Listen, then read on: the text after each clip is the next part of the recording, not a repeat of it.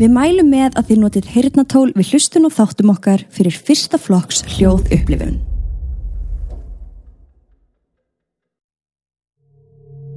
Við viljum minna á að þessir þættir eru alls ekki við hæfi barna.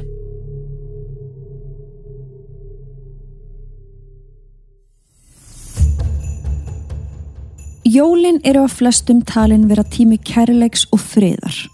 Hvað er hugulegra en að sitja með kakobotla inn í hlíjunni með fjölskyldunni og meðan að snjónum kingir niður fyrir utan gluggan. En því miður er ekki allir svo hefnir að fá að eigða jólunum í ró og næði og öryggi. Árið 1885 vaknaði John Larsson á jóladag með þund lag af sóti yfir sér.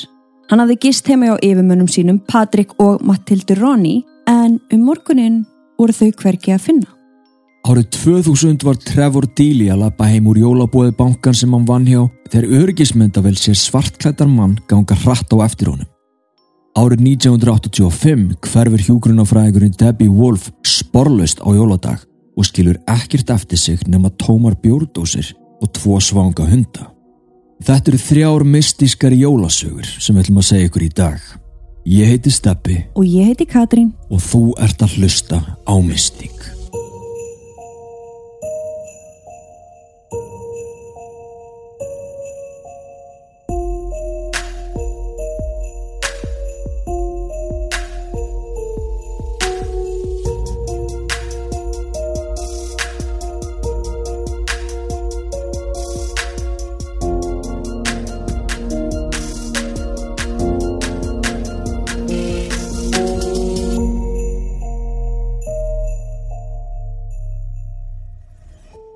Jæja, verið velkomin í jólaþátt Mystík og það eru bara, hvað, tveir dagar jól? Veistu? Já, það pásar. Það er rétt. Í dag er þátturinn með aðeins öðru sniði en vanalega en við ætlum nefnilega að segja ykkur frá þremur málum sem að öll áttu sér stað á og í kringum í jólinn. Öll málin eru óleist, þannig að endilega segið okkur hvað ykkur fannst um þessa sögur þegar þeir eru búin að hlusta á hana þátt og komið með komment og pælingar um hvert og eitt þeirra. En ég held að sé bara ekki eftir neina að býða. Ég vil að þið komið ykkur bara fyrir eða haldið áfram ykkar jólastúsi og haldið áfram að pakka og skreita og vonandi haldið áfram að hlusta á okkur á meðan. Byrjum á fyrsta málinu um Matildu Ronny. Það var á aðfangataskvöld árið 1885 þegar maður að nafni John Larsson fór í heimsókn til yfirmanna sinna Patrick og Matildu Ronny.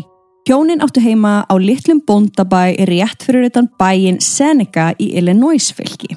John ætlaði að eigða nóttinni hjá hjónanum og eftir að hafa setið og spjallað yfir nokkrum drikkjum fór hann upp á aðra hæð að sofa. Um miðjanóttina vaknaði hann upp í hóstakasti og átti erfitt með andadrátt.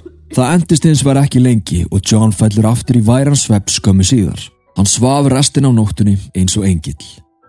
Þegar John vaknaði að morgni til kom sjónin sem að beðunum svolítið óvart. Á kottunum hans var þund lag af sóti. Þetta útskýrir örgla hóstakasti sem ég fekk í nótt. Hugsaði John með sér á meðan að klæti sér í föt og gerði sér tilbúin fyrir daginn.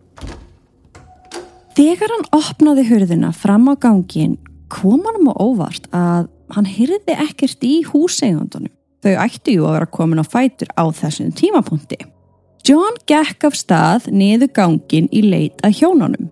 Þegar hann gekk fram hjá Svefnherbergi Patrik og Matildu var hurðin opinn og John sá glitta í fætur í gegnum hurðagættina. John þótt þetta frekar skrítið svo hann ákvaða aðtuga hvort það væri ekki örglega allt í lægi með þann sem lá enn í rúminu. Hann gekk inn í hjónaherbergið og sá þar hvar Patrik lá graf kyrr. Það var greinilegt að hann var látin. En það sem var eiginlega ennþá förðulegra var svo staðrind að Matildu var hvergi að sjá og hann John heyrði engan umgang í húsinu. Hún var bara farn. Já, John var alveg hægt að lítast á bleikuna. Hann var eiginlega bara orðin svolítið döð hrættur.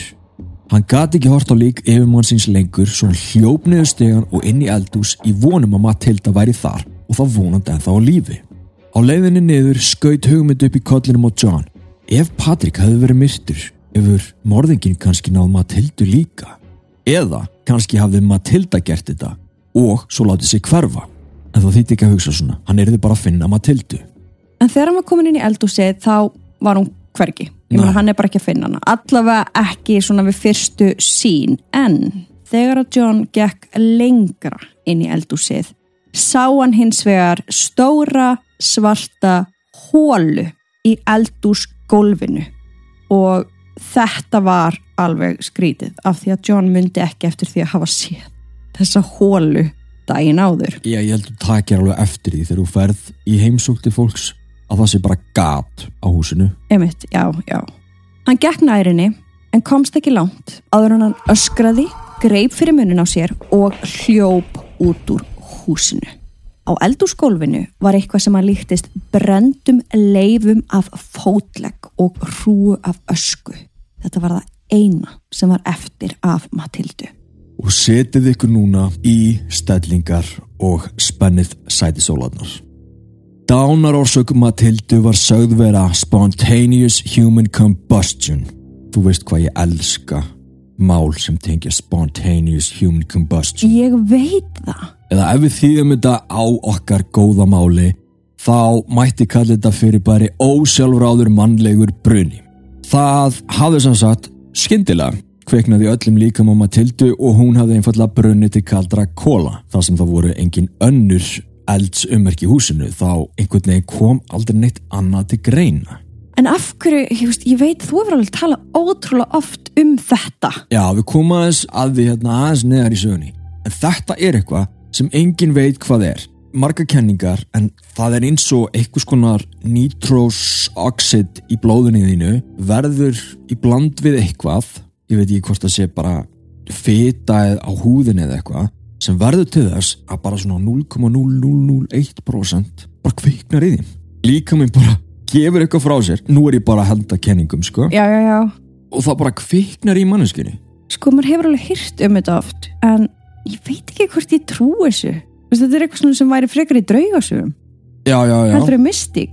Einmitt, en það eru til mál sem eru um þetta þau eru spennandi, þú vilt vita meira þú vilt vita hvort að líka minn geti í raun undir einhvers konar ástandi Já, bara reynlega kviknað í. Og sko, að þið veldi fyrir ykkur núna hvað kom fyrir Patrik, að því að þú veist, ég hugsaði líka með mér, af hverju var John svona ótrúlega búin að ákveða að það hafði einhver drepið Patrik, af því að þú veist, hann var ekki með blóð á sér, hann var ekki með marbletti eða neitt svoleiðis, Nei, nei, hann raunverulega dó úr reykeitrun. akkurat. En ég veit það ekki, kannski er það bara fyrsta sem þú hugsar þegar þú gengur inn í herbyggi í húsi sem er ekki þitt og það liggur dauður maður í rúminu og hinn, Er horfin? hinn er horfin þá Já, kannski ferð bara, ok. fuck, hann er myrtur Ok, ok. Hlustað á allan þáttinn á patreon.com skástrík Mystic Podcast og fáðu aðgang á nýju Mystic þætti í hverju einustu viku og fríu þættina án auðlýsinga. Eða ef þú vilt bara nota Spotify og ekkert annað, þá getur líka skráðið með því að skrifa Mystic áskrift í Spotify leitargluggan þinn, smellir á einhvern þátt og með tveimur smellum ert þú komin inn. Þetta er auðveldar en þú heldur og það besta er að það er engin binding. Svo eftir hver er þetta býða? Viltu ekki vita hvernig sagan endar?